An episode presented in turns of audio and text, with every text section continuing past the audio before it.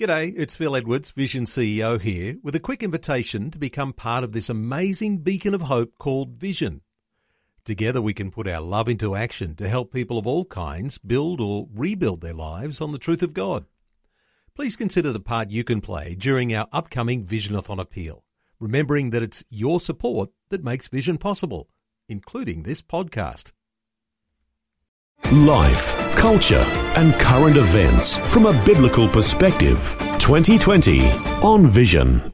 Hundreds of Christian leaders from around the nation are going to be gathering again this year to strategize for a gospel movement to flourish in each town and city around Australia. Well, part of what happens in these gatherings is the formation of a unity between Christian leaders proclaiming the good news and justice for the broken and the destitute. Well, it seems that changes in communities begin with the idea of processing the pain in our communities and making a strategy to respond. We might not be able to do that on our own, but we are much more effective in addressing that pain when we work together as the body of Christ. Well, this year, the two day conference called Movement Day is on again in May. It'll be on the 8th and the 9th of May. Ian Shelton is the Movement Day hub leader for the Pacific region. And he's joining us through this coming hour. A special welcome along to 2020 to you, Ian Shelton. Oh, thanks, Neil. Ian, you've watched this growing from sort of small beginnings and it's really beginning to take hold. People are excited about what happens uh, when leaders are unified together and they're addressing the real issues that are going on in the community. Uh, people are excited, and it is a wonderful start, and we're very encouraged. But after saying that, long way to go. Uh, there is a long way to go, and you are anticipating this will go year upon year upon year, and it'll get bigger and bigger and bigger. And so opportunities like today when we can talk about this and with people who are living in cities and towns right around Australia. And nobody is left out of this conversation because people in the smallest communities to the biggest cities uh, we're all charged with this idea of getting together and being salt and light in our community. This is a powerful concept, isn't it? Uh, absolutely. In every town and city in Australia, there's some sort of Christian witness and even some sort of Christian unity. Some of it mightn't be very strong, but in other places it is quite strong. So really Movement Day Sydney isn't about everybody just coming to Sydney. It's actually about empowering people to go back into their own communities um, fire up with some more unity and some more civic engagement for the gospel. And Ian, your own background, you're leading a church in the Queensland regional city of Toowoomba, and, you know, uh, you can play around with some spiritual things in church, uh, or you can have some practical impact in the lives of people. Uh, you've developed a real balance on this over the years, haven't you? Um, well, I'm not too sure how balanced I am. I'm, I'm working on it. I think um, many years ago I came to the realization that I wasn't just called to pastor a church, I was called to pastor a city. But then I realized I couldn't do that by myself. So I started connecting with pastors, and not just pastors, business leaders, uh, parachurch leaders, other leaders around our city of Toowoomba. And we started to form a friendship, a lot of coffee together. Then we started to pray together. Then we started to go on retreats together. Then we started to strategize together. What could we do for our city? And a lot of it really was out of our prayer, just releasing people with a burden to do something like Easterfest or reaching the down and outs or the homeless or engaging with the political process. And so we found a great joy out of our connection. We could pastor a city and do something for our community together. I know there'll be those listening thinking, I wonder what my pastor is doing in my town, in my community.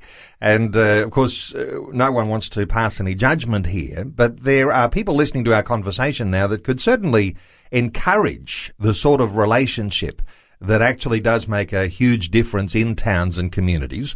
And it's not just the leaders who are a part of this, because really where the uh, where the the hands and feet of of ministry often happen is because people are responding to a direction that a leader sits uh, sets. So so how do you talk about ordinary people, perhaps not the leaders? They're also part of this whole process. Oh, that's very important. Uh, I came to find that uh, actually not to expect pastors to do uh, be on every committee and to sort out the city, not at all, but pray together, relate together, and be permission givers. And we've found that many people, not not naturally even in leadership, uh, had burdens and passions for some area of city life. For instance, we had some teenage girls and some young ladies who had a passion to produce a magazine for, for uh, young ladies that would have good value and take away this sexualized stuff that most of the women's magazines had. And so I thought, well, I'll never be able to do that, but they hopped in and achieved it. It's now 10 years old. It's full gloss colour and it's going all over Australia and even overseas, all produced from a few teenage girls um, in the beginning, they're not now, uh, in Toowoomba. Uh, so we've seen this more and more as people with bur- uh, burdens and passions can be encouraged and released and sometimes resourced. Now, our conversation today is not just mm. about your local community in Toowoomba, but let's uh, talk about it as a case study for a moment, because there are so many good things that I keep hearing coming out of your city in Toowoomba. Uh, from the council being on side uh, to those who are in representative positions in uh, state and federal parliaments, uh, how there's this relationship between the church leaders. How do you describe what's going on in your city and what's so special and different about how that's come to be? Uh, I'm not too sure how special, but uh, and it, not even necessarily different. It's all kind of relative. Look, uh, we've been working at it for a long time, and there's a lot to be encouraged about. We have to say that. But then it was pioneered by pastors in my generation, and no one can see me right at this moment. Um, but I'm in my 70s now, and we're all off the scene, and a new bunch of younger leaders have come on board who perhaps weren't hadn't experienced this before. So it's kind of been a re-educating process, and now younger leaders are taking over and taking this on. So we are encouraged. There is some good engagement with political leaders, um, helping homeless, and almost everything in between. After saying that, like everywhere, we've got a long way to go. Now, I don't want to go too far off track here, but when you make that description of how things happen, it's as though you work for decade upon decade as a young uh, leader in Christian ministry and uh, as you say, you're sitting here today. Listeners can't see you, and uh, looking pretty good for your seventies, I might say. But but you know, you, you hit that big seven zero, and uh, you move into like an emeritus role uh, in your leadership in the city. And this might even give us some insight into what happens as we advance in our years, because we truly do become the fathers of our city. Uh, sometimes we talk about uh, civic leaders being the city fathers, but church leaders are city fathers too, and you've got a tremendous uh, responsibility uh, to be able to be an effective church father uh, city father. What are your thoughts on just uh, on you know this sort of generational change? Because we might even get into some of this a little later on. Uh, very important, Neil. In fact, it's critical. I'm not too sure how well we've done it. We're working on it. I actually lead very little in the city anymore, including my own church. Uh, it's all handed over to younger leaders, and I am more in the back seat, and I travel a lot now around Australia engaging with other groups, so I'm not often even at home. But it's a joy when I come home just to go in the same groups and be supportive now instead of leading. It's a new day, and it's wonderful to hand on to the next generation. Probably I'd wish I'd done that earlier, but you've got to have them there to hand it on to.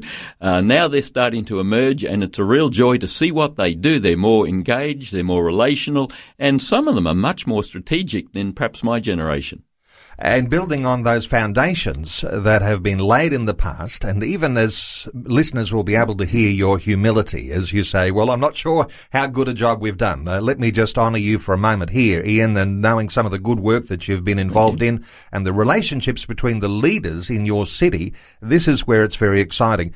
This year, you've got a theme for Movement Day, and uh, it's all around this issue of beauty. Now, beauty is contrasted with the idea of ugliness, and uh, you are big on talking about beauty and ugliness.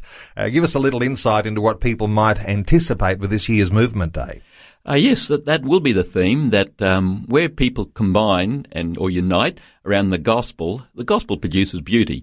Now that thought came to me a couple of years ago when I read that famous quote from a Russian author from a long time ago. He simply said, "Beauty will save the world," and I was intrigued with that. So I started studying the idea of beauty through the scriptures, and I hadn't really done that before. And I was fascinated to see that that's all the way through scripture. Know, he will beautify his saints with salvation. I will beautify my beautiful house, and so forth and so forth. And even some of the modern translation uses the word beauty quite often uh, in place of other words. And so I started to think, boy, unity is beautiful. Where pastors humble themselves and serve one another rather than themselves, that's beautiful. Where a life is transformed, that's beautiful. Where a marriage is restored, that's beautiful. So this year we're going to celebrate the beauty of the gospel in the towns and cities of Australia. Now, we've all got a long way to go, but that beauty is already there. We want to celebrate that, enhance it, and then accelerate the idea of beautifying our communities with the gospel.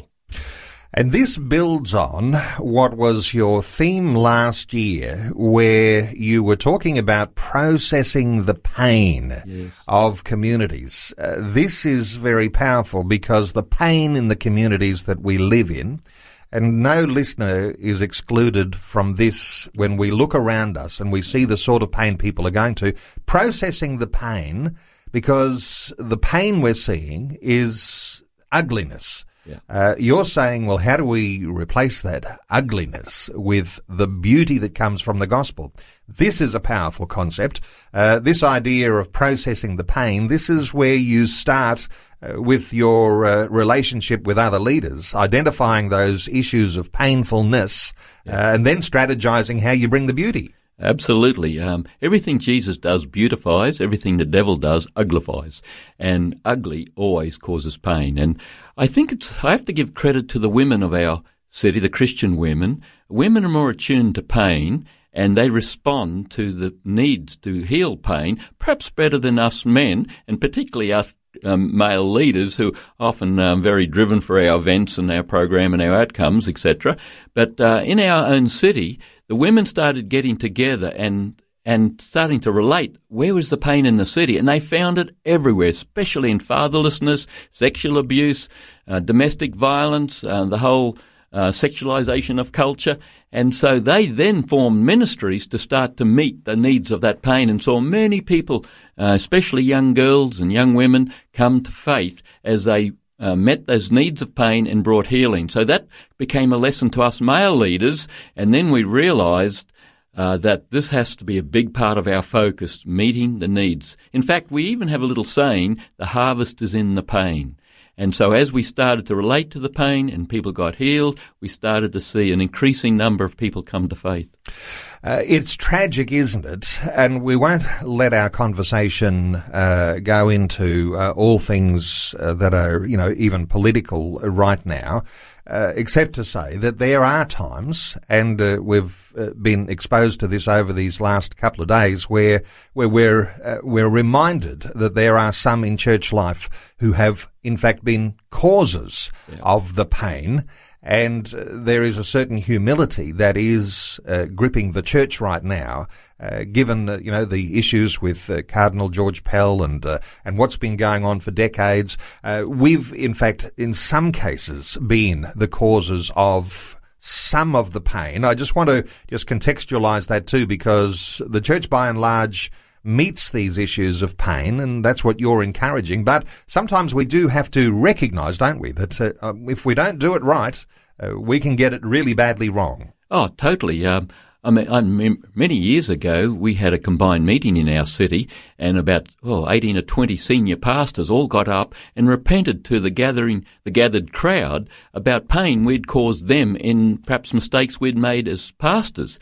Uh, we, at that stage, uh, sexual abuse wasn't on the national agenda, but we were just thinking about anything we did as pastors, and then we asked their forgiveness, and we had an amazing combined service as people forgave and pastors repented. And then in more recent days, of course, the whole sexual abuse thing has come on on on the agenda, and then the pornography issue has come on the agenda. We realised this was in the church almost as much as outside the church. So again, when we gather on this, we often begin our meetings with repentance um, to one another and to the wider community for pain that we've inflicted. And especially, where we've started this program in Toowoomba called Toowoomba, a porn free city. And the first thing we did was have a combined church service where we uh, spoke openly about the porn that was even in Christian men and some Christian women within the church itself. So we need always to start within the house and sweep that clean as best we can before we go outside. Sweeping the house clean, and uh, when you've got the house relatively clean. Maybe you can never completely no. clean the house no. uh, because as soon as you feel like you've got the clean house, there's uh, other visitors coming in, and uh, and all of a sudden you're back to square one. But you have done some magnificent things in bringing the civic leaders into the idea of a porn-free city. Uh, whereas some people think that somehow or other the church is uh, battling away over in its little corner, uh, others are not interested in that. In fact, the civic leaders of our cities, they want to see the sort of beauty that the Christians want to see as well. Absolutely. Uh, our mayor leads uh, the charge on the porn-free city. Uh, he had family members that, uh, female fam- family members that had been accosted uh, sexually, and that had made him very upset and angry. And so he, he, and then he started to see the research on it. So he's become a big supporter. In fact, he leads an annual rally against porn in our city, and has been a wonderful advocate and a wonderful, as you mentioned before, a father of our city. And other political leaders and councillors have also equally um, stepped up, and we're very thankful for their support. This is 2020 with Neil Johnson, helping you make sense of life, culture, and current events from a biblical perspective. 2020 on Vision. So, how do you replace the ugliness in your community with the beauty of the gospel? You might have your own story to tell of when you've seen that happen. You might have your own perceptions of the pain that you are seeing in your community, and you might even make that the prayer of your own heart as to how that might change, and you might see that pain replaced with beauty. Ian Shelton is our guest. He's the Movement Day hub leader for the Pacific region. I mentioned uh, it's getting bigger each year, and there are more Movement Day gatherings than just the one that we'll talk about primarily that's going to be happening in Sydney on the 8th and 9th of May. Uh, Ian, uh, give us a little insight into where other movement gatherings are happening around the nation and overseas. Yes, um, the one in Sydney, this is the third one, was all, it's a national one to sow the vision of the need of it in every town and city in the South Pacific. And that's my response, the world actually, but uh, I'm working here in the South Pacific. So for this year, for the first time, Perth is going to be the first city in the South Pacific to have a movement day celebrating the gospel just for it, that city. And that will be the Saturday before the 4th of May. And uh, there's a great team there, representative right across the city of church leaders, business leaders, uh, prayer leaders, etc. And then after Sydney, in the middle of May, there'll be one in Wellington, New Zealand, which is a national one to begin the journey of sowing it for the towns and cities of New Zealand. And then later in the year, there'll be a little one in Toowoomba and in Port Moresby, where there's great needs in their, that city. A wonderful team have come together um, re- really acknowledging the great problems of crime and corruption and poverty they have, but determined to begin the journey of working together to reach their own city. It is inspirational to hear of how things are continuing now to grow and expand for Movement Day. We're going to be taking some calls. In fact, let's take a call or two now. Uh, Brian is on the line. He's from Chariots of Fire Ministries in Geraldton. Hello, Brian. Welcome along. Good morning, uh, Ian and the listener. Uh, hi, Brian. Hey, Brian. Great to hear from you. And I know we've got a, a, a date uh, scheduled to talk about some of the good work for Chariots of Fire Ministries in WA2 coming up soon. And I know that you're right in the heart of all of the sorts of things we're talking about today. What have you got to add, Brian? Um, we're very excited that um, it's about everything organised now. We've just got to find some funds for fuel, but uh, everything else is ready to go. But we see that the communities, especially in the remote communities, they, they just have uh, nothing to entertain them, or, or they're just sitting in a in a lull type environment where they need to uh, listen to music or listen to someone talking or watch TV. But um, it, we know that definitely helps, and we've seen it help working in many communities. And uh, we're just so excited to go back in, in June this year, and we'll cover the Kimberley again to also put in new systems, but also see the people that have that system working, um, Vision Radio and God TV, that, that we'll get some great testimonies from that, and uh, we'll be able to show those and air those on the air as well. But we know it's going to be a very successful mission.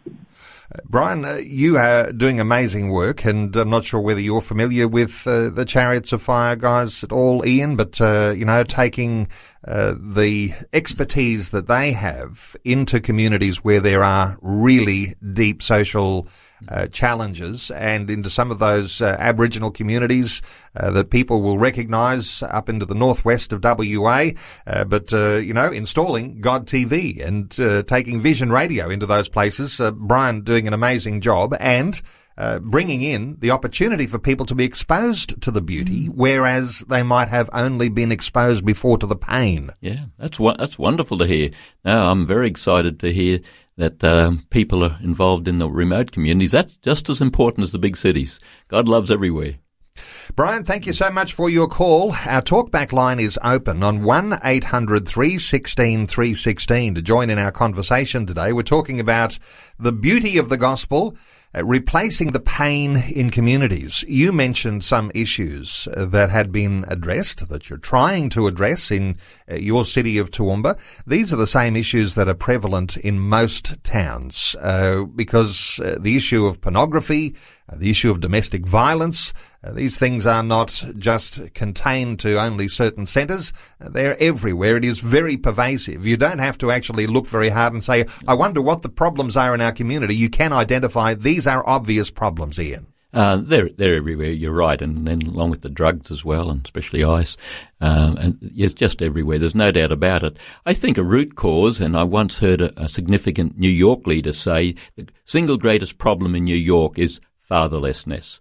And so I think that's a root cause when fathers and mums don't get along, don't provide a wonderful environment for their their families to grow up in, uh, we're starting to get problems. And, you know, of course, every family has its struggles and challenges, uh, but when it becomes endemic and there's so many that are suffering and uh, from a family breakdown, then all these other problems have somewhere to feed on and, and, and just exacerbated. Becomes a great challenge to build family and loving relationships in our communities.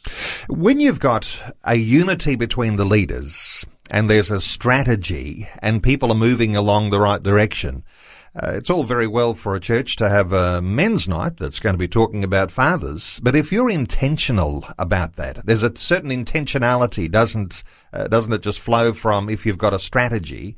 Uh, that if you've got an intentionality, it's not just a random uh, topic that somebody's talking about, but there's a real intent to actually change hearts and bring solutions into where there might be domestic problem, uh, violence problems and uh, the challenges of fatherlessness. Uh, that that that is a big challenge to be strategic and coordinated. And if I had to say something about Australian churches, we're not always strategic and coordinated. I mean, many churches do a wonderful job as one church, but as I asked one significant leader of a church recently, uh, after he was telling me how well his church was doing, and that was the truth. But when I said asked him how well the city was doing, he acknowledged that the city probably was going backwards, in that with most social indicators. So then I suggested, do you think if we all work together as churches, we could do at least a little better than we currently are? And of course he agreed with that. So that's the challenge is for not just church leaders, but good, because there's lots of leaders in business and other areas around our city, you know, school, Christian school principals and teachers and media and uh, all, all over to get these uh, capable men and women of goodwill uh, to get together and discover how can we be strategic and coordinated to meet these problems and issues? How can we get to the fatherlessness problems? How do we get to our young ladies? How do we support single mums more adequately, etc., etc.? So um, this is the probably one of the biggest challenges facing, I think, our cities going forward.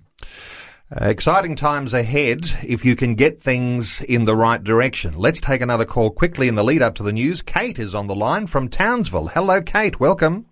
Hi, good morning, um, Neil. Good morning, Ian. Hello, Kate. How Kate, are you? need to be quick. What are your thoughts? Um, I'm just wondering, actually, I'm living in Townsville, obviously, with the floods and the um, long recovery effort. I mean, we've got things up here like Samaritan's Purse is obviously helping as well as tying in with the council. I'm just wondering if there's something in this area um, to, tied into what Ian is um, doing in more of a long term approach as well that could be linked in? Uh, okay, Kate, uh, we'll get a thought or two from Ian here. Uh, very quickly, yes, uh, the Reverend Anne Harley, a Uniting Church minister, uh, is very aware of what we're doing and has been to Movement Day. And there has been other pastors and leaders across Townsville as well.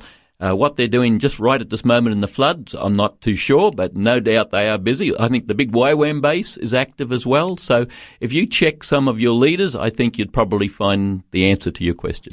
Kate from Townsville, thank you so much for your call. And uh, in the lead up, news just a few seconds away, really, but the inspiration you get from an outfit like Samaritan's Purse, who've arrived in town with a semi-trailer truck, uh, fitted out to be able to coordinate an effort of getting Christian chaplains out talking to people who've, in some sense, uh, lost perhaps everything. And uh, the way that that is an inspiration is that churches can coordinate these things and make a huge difference in the community. Well, this year, the two-day conference known as Movement Day is on again, May the 8th and 9th, and there are another uh, set of Movement Day gatherings also happening in Perth. You could be a part of Movement Day gathering on the 4th of May. And then there's some other ones that are happening around the nation in New Zealand, in Port Moresby in Papua New Guinea, and another one in Toowoomba. So plenty of activity happening as Movement Day really gets momentum. Uh, we'll take calls 1-800-316-316 to join in our conversation. What is the beauty that you can see in your community coming as a result of the gospel? Perhaps you want to reflect on the other side of the equation. What's the pain in your community that you see that needs to be addressed? And is the local church in your community doing an effective job? And what would it take uh, for everyone to be united to make a real difference? Uh, just before the news, uh, we heard from someone making a comment about Townsville. It was Kate in Townsville, and uh, she was reflecting on the dreadful circumstance there with the floods and what sort of response uh, that Christians might have in an ongoing sense. Uh, wonderful context, uh, Ian Shelton, as the uh, leader of Movement Day, that you were able to bring in that uh, there is a context with natural disasters that come and go, but there is something that is a bigger problem that needs to be addressed. Uh, yes, uh, look, um, uh, nat- uh, crises that come like floods or, or, earthquakes or anything like this are terrible and have a lot of human suffering. And it's wonderful that the church and the wider community and government all get involved to uh, alleviate that suffering, of course, and help people back on their feet. But in all our communities, there's actually suffering for 365 days of the year. And uh, that's a little harder to see sometimes and a little harder to know how to alleviate. But that's the real issue of meeting the pain and rebuilding, restoring our communities. And the Bible talks about rebuilding destroyed cities. And that to me is the work of the gospel and should be the work of the church coming together to uh, discover what those needs are and how do you restore a broken, hurt, wounded community. And when you've got people who are in a broken, hurt and wounded community, it starts with the individual because if I've got these issues, uh, say in a domestic violence context, if I am just consumed by my anger, if I am shaped by unfaithfulness that has been generation upon generation before, if the whole context of my life needs to be reshaped, it starts with my own humility, of getting my own house in order before God, and then as a community, is there's lots of us doing the same thing, we've got a recovery in the community, haven't we? Uh, definitely. Look, nobody's perfect. All of us suffer some pain and struggles and challenges, personally, family, etc. Uh, but the wonderful thing is to know that uh, we can be wounded warriors, and even our wounds and pain that we have personally can really instruct us on how to be more sympathetic and supportive of meeting other people's needs. I mean, as Christians, yes, Jesus has met our needs, but we're still needy.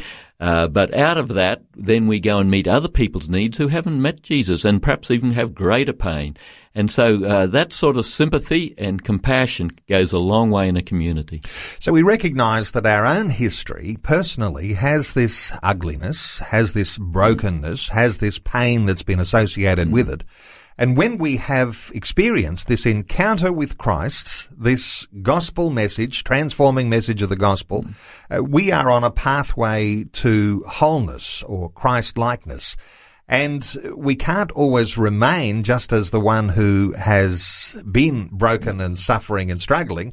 Uh, eventually we get to the point where we say, what is God calling me to do? And that actually is then to unite with others and make a difference. And that's where you need a strategy. Uh, uh, definitely, definitely. And a strategy comes out of joint efforts.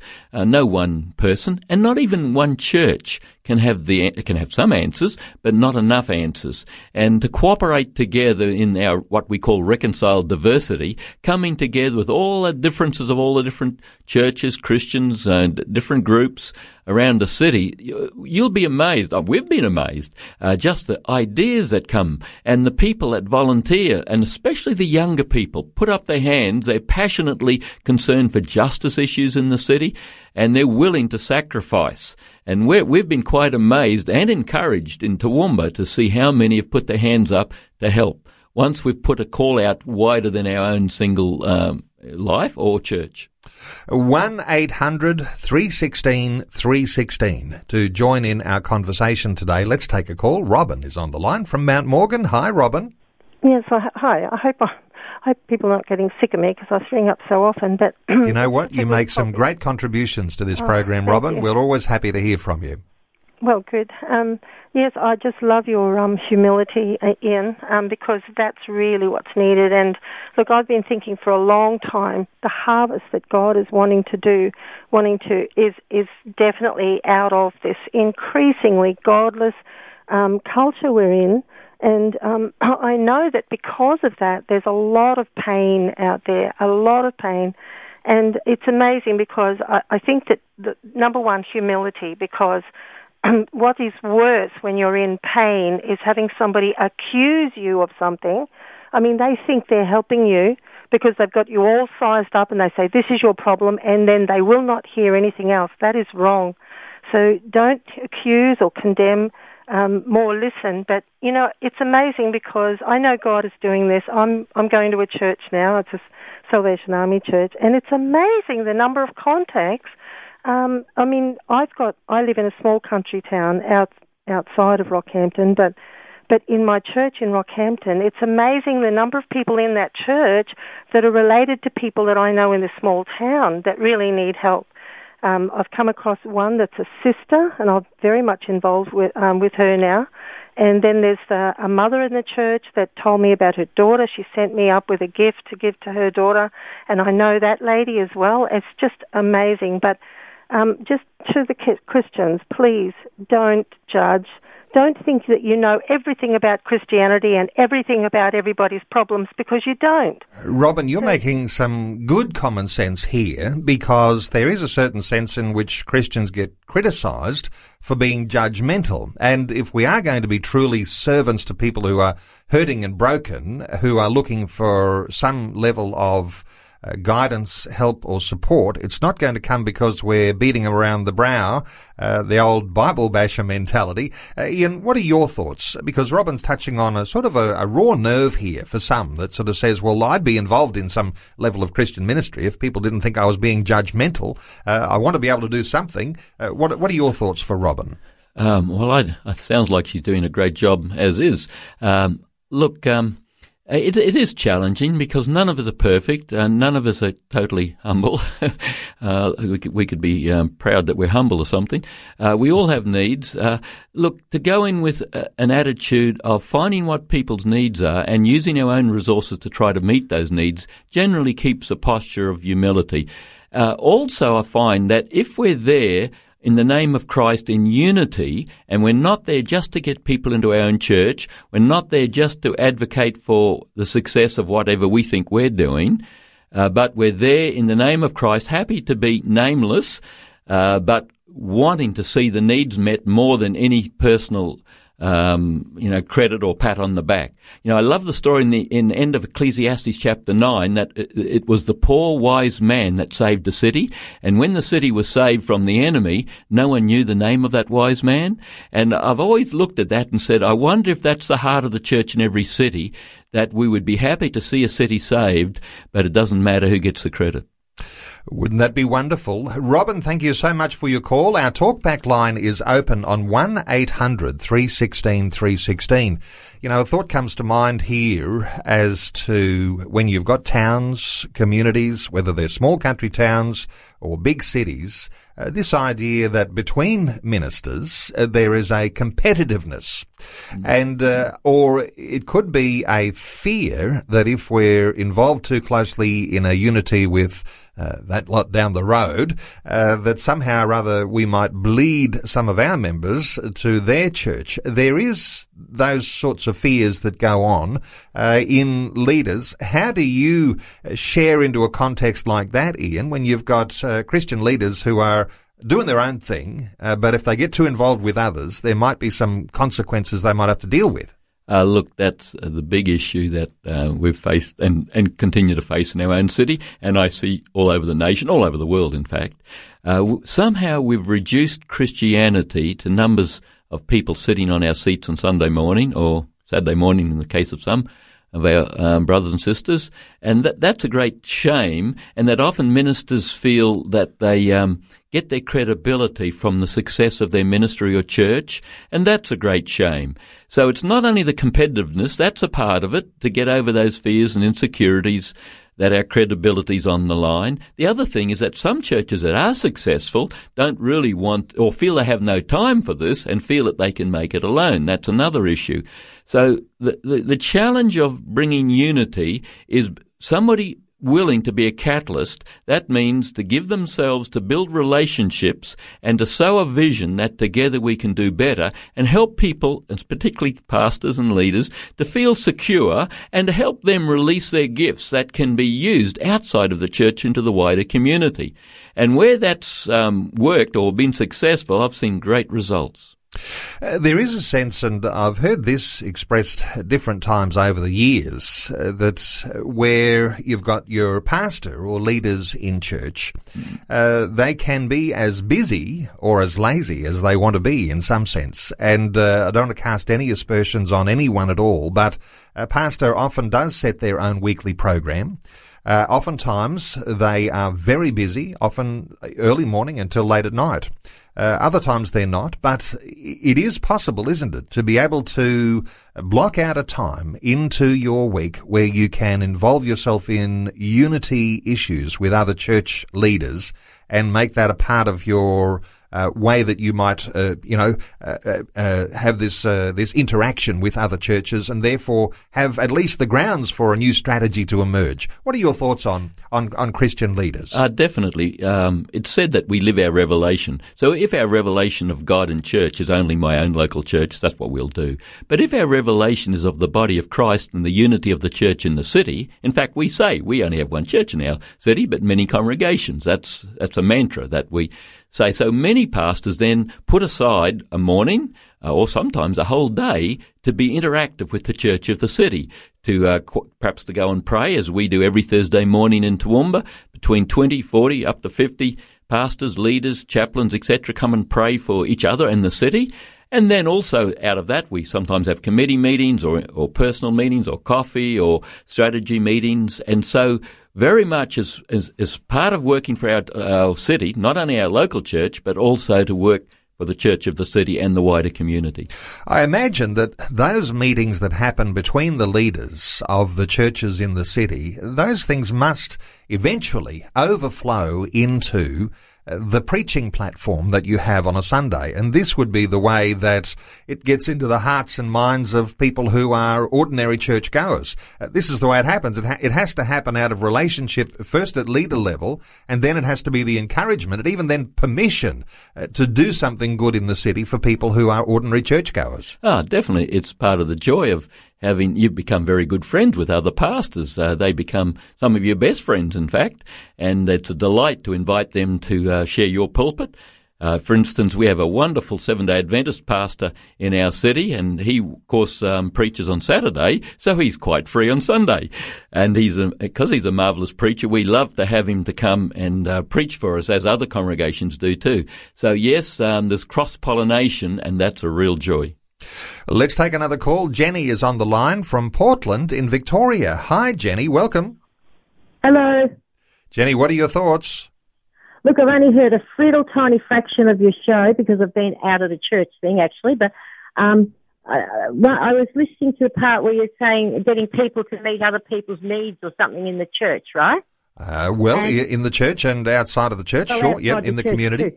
But I have found in a lot of times that Christian people are not much different than non-Christians in meeting needs. They want to give advice, and or otherwise they'll say, "I'll pray for you." I would love to see it that Christians say, "All right, I'll pray with you, and we'll listen to what God is going to say here," because sometimes a person's vocalizing a need that is really different to what their real need is. Okay, you're uh, touching on something pretty important here because is the message of the gospel only giving advice to people and sounding like you're pointing a finger, or is there a dimension here that is personal, relational, and even active to the point of meeting a need and sometimes even putting yourself out of pocket? Uh, your thoughts for Jenny, Ian? Oh, well, I, I agree with her. Um, the, the, gospel is good news, not good advice. So I, I think in the early church, they invited people, their friends, those in need to come and share a meal with them because every church service was a meal in the uh, early church. And I think around the joy of uh, corporate gathering, of, of singing and worship, of fun, of eating together, uh, you start to relax and then you, you pray for one another. You, you, you, confess your own issues. Everybody has issues. Uh, and so in, in doing that, you, you start to have uh, mutual support and encouragement. And I think where that works, and I've seen it work in Toowoomba. And yes, uh, she's totally right. Jenny's right. I've seen too many Christians, and probably including myself, at times you try to give advice, and that doesn't always go over well. So yes, it's uh, bringing people into your life and sharing and doing life with them together I think uh, we can grow together out of that context. Jenny, thank you so much for your call. 1 800 316 316 if you'd like to join into our conversation. Ian, when the uh, Special Movement Day comes together in Sydney, and we mentioned there's going to be one in Perth in the week before that in May, and then there's, of course, those that are happening overseas as well. Uh, when you've got people who are gathering together, a lot of the presentations are people telling the story of their city how much inspiration do you glean when you're hearing about the good things that are happening in someone else's town or city? Uh, it's it's wonderful because uh, every city is different. Every group of leaders in every city are different, and so it's wonderful to hear everybody's story. But as well as the inspiration and the challenge of that, we also uh, we'll have electives in the afternoon where people feel equipped and can ask questions and uh, look at how can they apply what they've heard into their own context. Or, is very simply, where, how do I even just get started? Uh, and so, as well as leaders, Christian leaders, we'll have business people, we'll have young leaders, we're having a special ethnic leaders uh, luncheon, we're having heads of churches luncheon uh, as well, where uh, Bishop um, Philip Huggins, the head of the National Council of Churches, and Commissioner James uh, Condon are going to host a special heads of churches to talk to them about how can we encourage grassroots unity and mission in the towns and cities of Australia. So it'll be a very diverse two days. Uh, let's take one more call. Jonathan on the line from Perth. Hello, Jonathan. Yes, yes uh, you know, um, having fellowship and walking together, eating together, breaking bread together, all of these things came after the Pentecost. So I think it should not be the first priority because when we begin to do this thing and want just to have fellowship, and not know the importance of the fellowship, we begin to do our own thing. Because breaking bread is good, breaking denominational barriers is good, but why are we doing it for? It's just for all to eat together. That's the main purpose, or why we share Christ. Uh, good thought. Should be our focus. It's not just a social gathering when leaders get together, uh, but it's a sense, I suspect, when you have leaders uniting together in a sense mm. of purpose and submitting yourself before the mission that God has given to us. This is where his empowerment comes. Uh, your thoughts for Jonathan, Ian? Uh, very, oh, I totally agree. Uh, every week when all the leaders get together in our city, the first thing we do is worship and pray uh, give glory to God, um, celebrate His goodness to us, and then um, uh, pray for one another and to bless the city together. So the first active uh, thing is to centre around God and uh, his work in his son Jesus Christ. Uh, Jonathan, thank you so much for your call. We won't take any more calls, uh, but just to uh, to just focus on this for a few moments here, Ian. uh, I think Jonathan was raising a significant point because uh, eating together is good. It is fun. There is a sense of friendship. You go away with a certain glow uh, that you've gotten together with the saints of God in your uh, particular meeting. But I have noticed over the years uh, when you've got the eating that goes on, eventually the eating even loses its draw cards without an agenda. And it's this agenda that emerges, which is the strategy that you could say is the strategy for your community. What are your thoughts about eating together? Uh, and the, the, the wonderful thing that it is, the fun activity that it is. This is a joyful thing that we do eating together. But out of that starts to come something of substance. Oh, very much. And not just only eating together, even Sunday morning. Uh, Christian activity can be very introverted and it's almost like a holy club. And we're there for ourselves. It's like we come to enjoy our friendships with each other. And yes, we worship God. Uh, but the Christian church is uh, not only a family, it's also an army. We're here for a purpose. And we're here to declare Christ's lordship in the wider community and to push back the work of the enemy uh, get rid of his darkness and to bring in light and life and love. And so any church or any small group or any, even a gr- bunch of Christians that are eating together regularly that don't have a purpose that means uh, that um, is involved in going outside of themselves really will become introverted and stagnant very quickly. So yes, we're here for a much bigger scene. Um, much, much. And I imagine the divine element of what comes with this strategy comes because it's not just Ian Shelton's uh, uh, agenda being talked about here. It's not just the agenda of uh, those other leaders that you mentioned, but we're talking about the divine agenda. This is how God Himself downloads to us uh, in that sense of his revelation, of his agenda, and he's interested in our communities individually because this is how the whole of the church, the kingdom of God advances.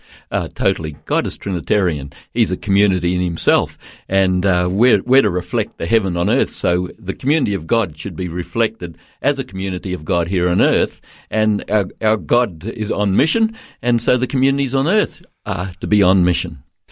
Ian, we've run out of time. I wish we could keep talking, uh, but let me just point listeners to the website where you can get details about Movement Day. It is a movement worthy of support. Not everyone will be able to get to Sydney for those special dates, but there's a Movement Day in Perth also on the 4th of May. Uh, the one in Sydney is over two days, the 8th and 9th of May. And there's also another one you mentioned happening in Toowoomba a little later this year. Uh, your Toowoomba uh, network will have to uh, to work out that date with you directly, Ian. But let me point people to movementday.com.au. Undoubtedly, there'll be dates there for how you can participate and how you can glean some wonderful wisdom about how you might move towards having something effective happen in your own community, whether it's you involved or your uh, way that you can inspire the leaders in your local church to unite together and really address some of the hurtful, painful, ugly things in our communities and bring forth that beauty that comes uh, from this message of the gospel. Ian Shelton, Movement Day Hub Leader for the Pacific region, thanks so much for se- spending some time just sharing your heart with us today on 2020. Oh, thanks, Neil. It's been a joy. Before you go, thanks for listening. There's lots more great audio on demand, or you can listen to us live at visionradio.org.au. And remember, Vision is listener supported. Your donation, large or small, will help us continue connecting faith to life for hundreds of thousands of people across Australia and around the world. Learn more or donate today at visionradio.org.au.